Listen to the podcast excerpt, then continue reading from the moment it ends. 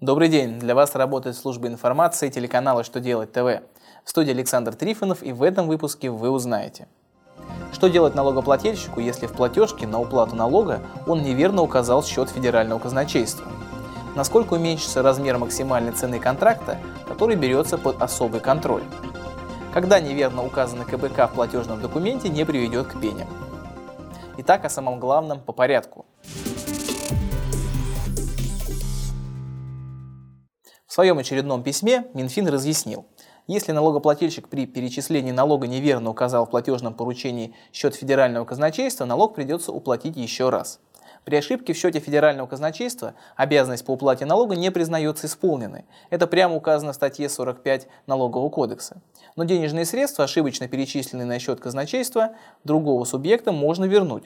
Для возврата ошибочно перечисленных сумм налогоплательщикам необходимо обратиться в налоговый орган по месту своего учета.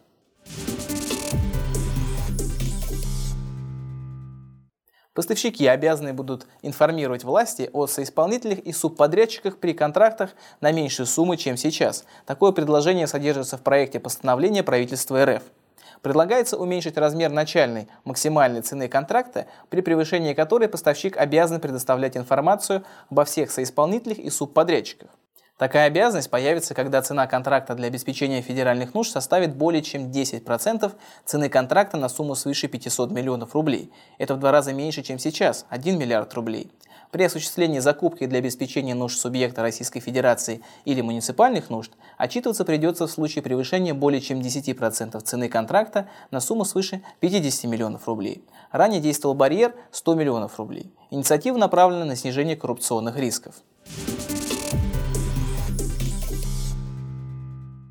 Когда плательщики неверно указывают КБК в платежках, это не всегда влечет за собой начисление пени. Верховный суд РФ определил, когда при начислении взносов ошибочно указывается КБК пенсионного фонда вместо КБК для взносов в фонд обязательного медицинского страхования, то обязанность по уплате страховых взносов будет таки считаться исполненной. А раз так, то и пени начислять не за что. Иное дело с КБК для взносов в социальное страхование. Объясним почему. Все дело в том, что получателем взносов в ПФР и фонд является пенсионный фонд. Следовательно, деньги в любом случае поступят на его казначейский счет.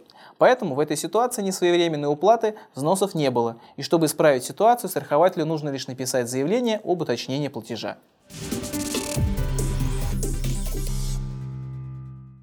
На этом у меня вся информация. Я благодарю вас за внимание и до новых встреч.